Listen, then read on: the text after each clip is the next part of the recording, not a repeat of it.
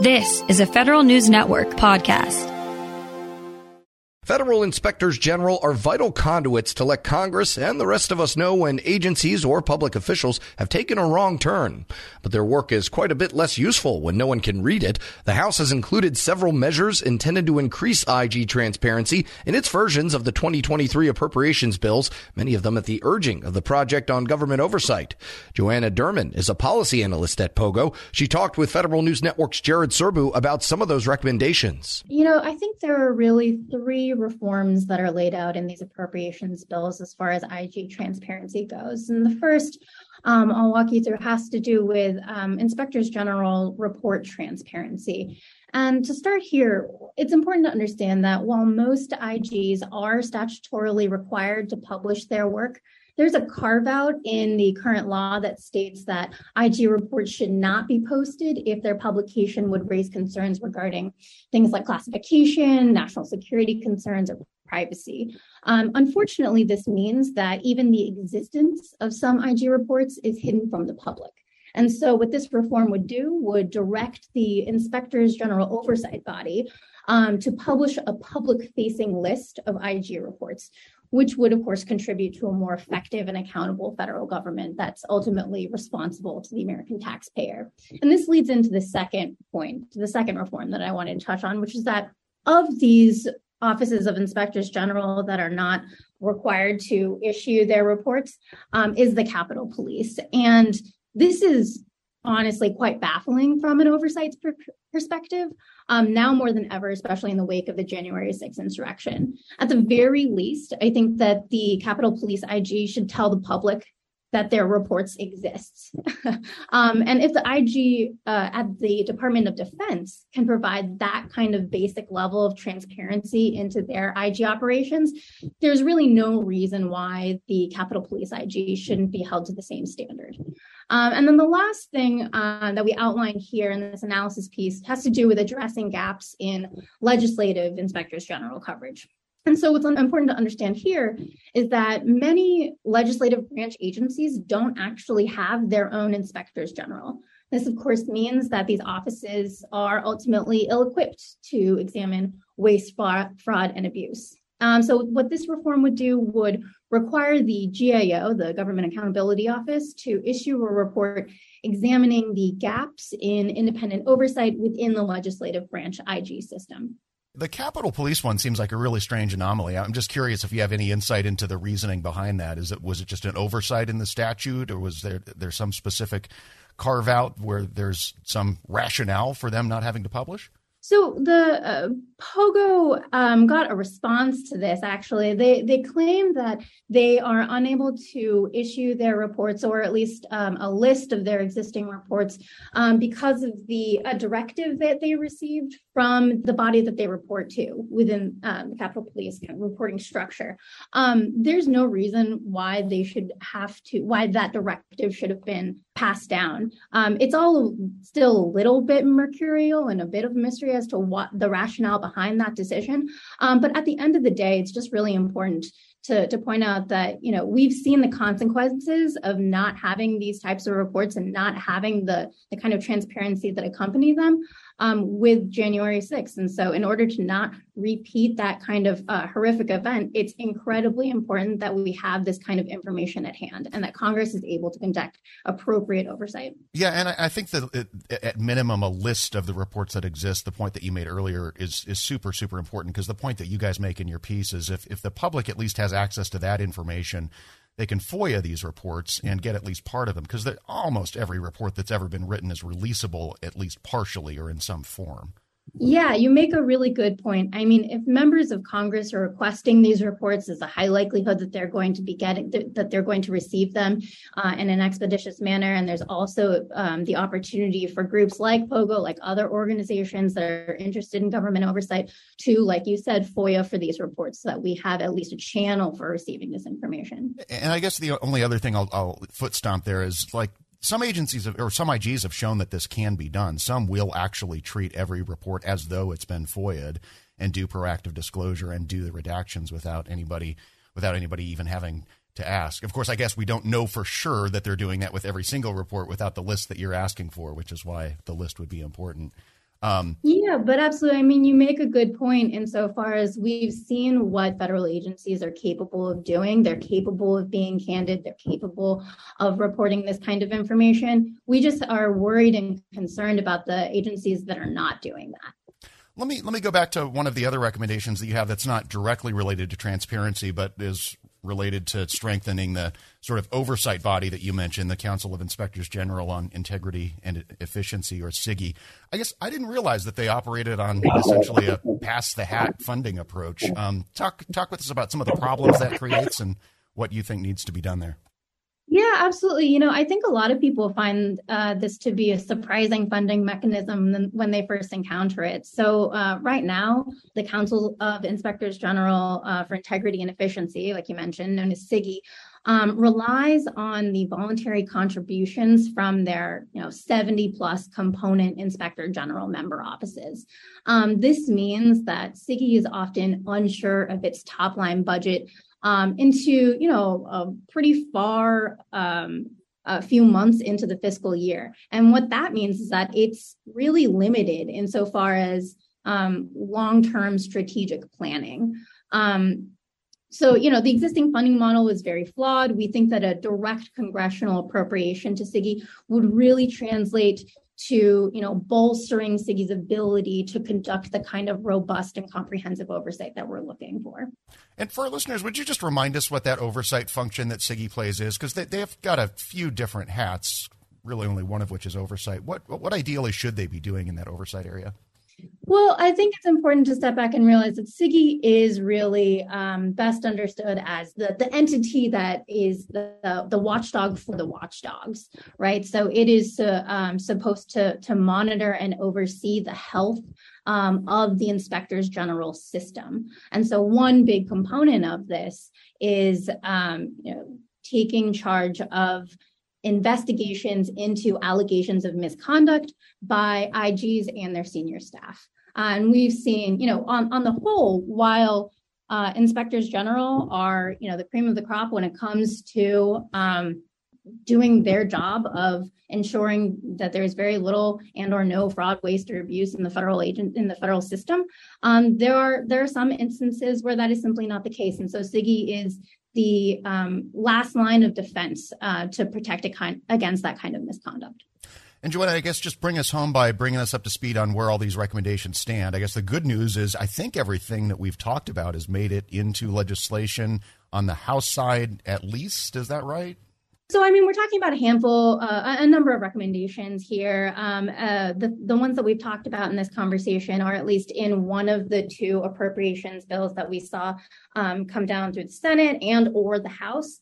Um, it's really going to come down to um, how these bills are reconciled, though, and really juries out insofar as when when that is going to happen. We have a, a looming CR on the horizon. Uh, I really would not be surprised if it if that CR takes us to the end of the year, uh, and so we're kind of in limbo as far as appropriations go. But I have uh, I am hopeful that at least some of this language will make it in, and I really really think that um, lawmakers need to start to prioritize oversight of uh, inspectors general uh, and give this issue the attention that it deserves. That's Joanna Durman, a policy analyst at the Project on Government Oversight, talking with Federal News Network's Jared Serbu.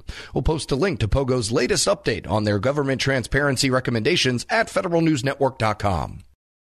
Leadership today, especially within the federal workforce, is being tested more than ever before. After an exemplary career as a former executive at the FBI, focused on policy and strategy, Sasha O'Connell, PhD, is guiding future federal leaders as the executive in residence in the School of Public Affairs at American University. Sasha joins host Shane Canfield, CEO of WEPA, to discuss her exciting career, the future of the federal workforce, and the lessons she's learned along the way. Hello, and welcome to the Lessons in Leadership podcast. I'm your host, Shane Canfield, CEO of WEPA, and today I'm thrilled to be joined by Sasha O'Connell. Sasha is, is an executive in residence in the Department of Justice, Law, and Criminology at the School of Public Affairs at American University and spent the majority of her career at the FBI, and most recently as the organization's chief policy advisor, science and technology, and the section chief of office and policy for the FBI's deputy director. Sasha, welcome. Shane, thanks so much for having me. It's a pleasure. Can you give us an example of someone early in your career that motivated you, and then and, and how did what did that look like? Sure, absolutely. So it sounds almost cliche, but it was the dining room table. So I grew up um, with a stepfather who spent 30 years at the Veterans Administration at the VA, and he talked at the dinner table. He started as a social worker and then sort of rose up into management, administration, and leadership. And his stories, right, and his approach really, really impacted me. My mom, interestingly, ended up in a career in public service. She was a prosecutor. She's currently a retired state superior court judge.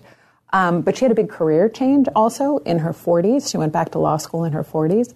So getting all of that in the mix at a young age at the dinner table really, really impacted me um, in really specific ways.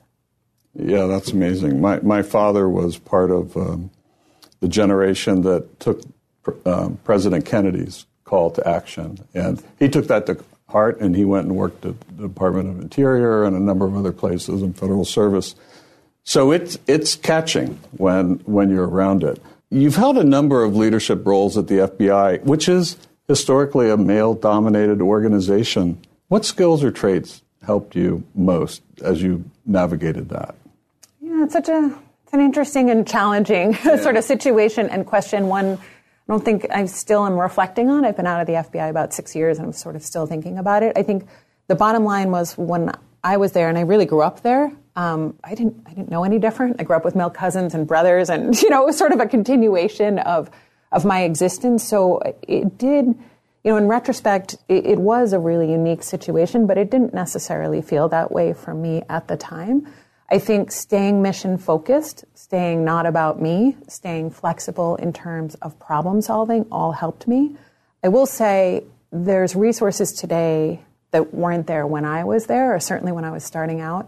There's a lot of affinity groups for women in national security, women in federal law enforcement. And I will say, I think I would have really benefited from access to those kind of resources as I was coming up. Um, I had both incredible mentors, men and women, um, women across the organization who I became very close with, who were incredible supports, not just getting the job and starting out, but sort of matriculating through. But again, I'm really sort of proud of involved in some of the work of those external organizations that bring women across government, um, executive women in government, and those kind of organizations together, because I think it is really, really helpful um, as one moves through.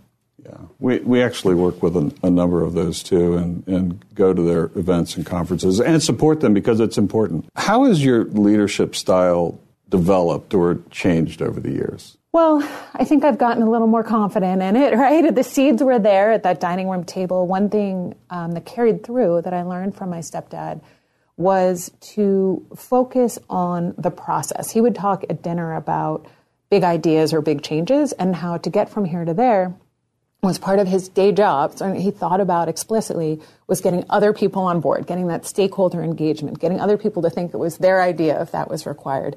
And that's something I started out with as a gift, right? That kind of approach.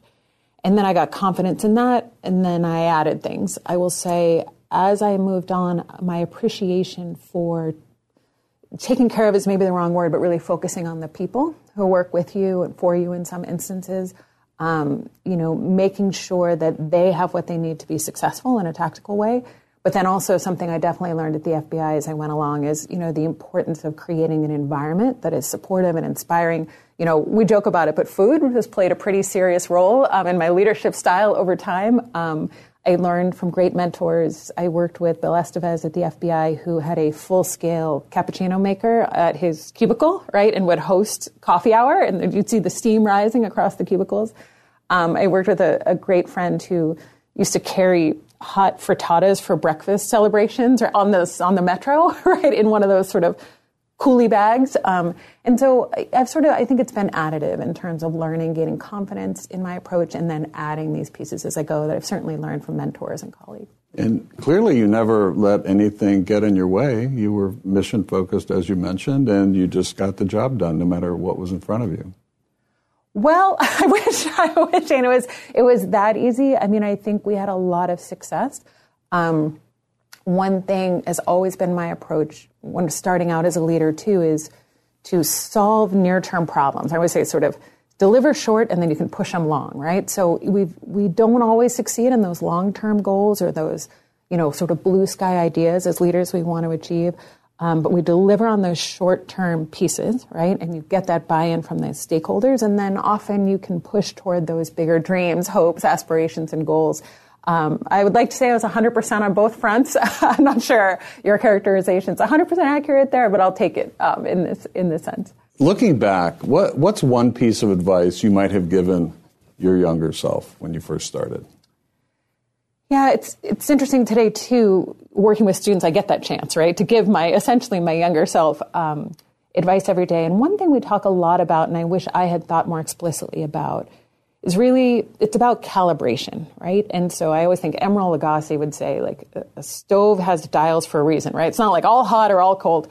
And I think it's the same here. In some ways, in my career, I had to learn to tone it down, right? And to, you know, certainly at the FBI, sometimes you need to take that back seat at a meeting and wait to be invited to the table. And that's really the appropriate way to build rapport, relationships, and trust.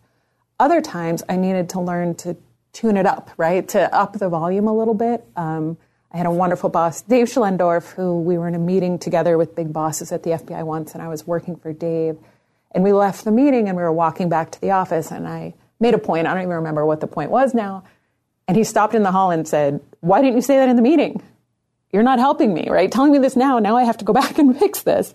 And I re- realized, so well, sometimes you have to tone it down, sometimes you have to tone it up, and that modulation, that sort of volume control about when to lean in and out, if you will, um, that's you know even just thinking about that explicitly for folks starting out, I think is really helpful because it's not one size fits all. Right. I, I totally agree and understand that it isn't one size fits all, and a lot of leadership is described in bumper stickers, sayings, and I don't think that's realistic.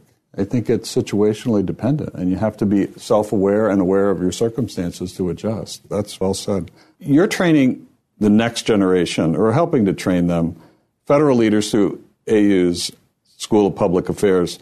How, how do we encourage, how do you encourage young people to answer the call of federal service? You know, I'm so lucky at AU. We, we draw in, right, students who are primed for this um, and who are passionate when they walk in our doors. Even with that population, you know, there, there are headwinds, right? USA jobs, right? Just even getting educated, these pieces. So, so helping with that is a whole set of work.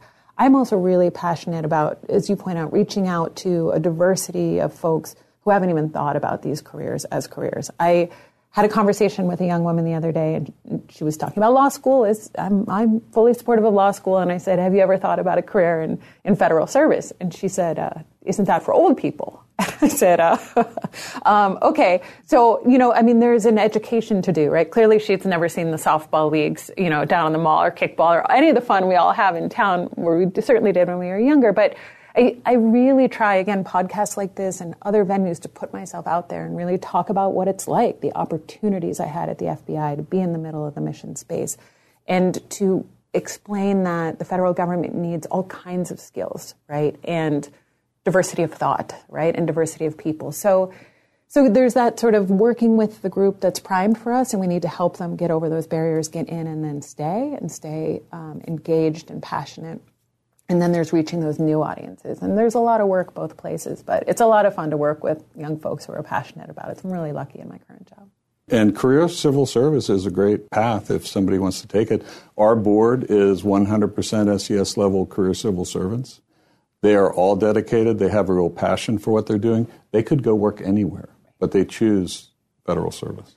And there's no place, I always tell young folks who ask me about it, there's no place you're going to get the level of responsibility quickly as you do in federal service, right? And and yeah, sometimes things move slow. It's supposed to move slow, right? We talk about the reasons for that too.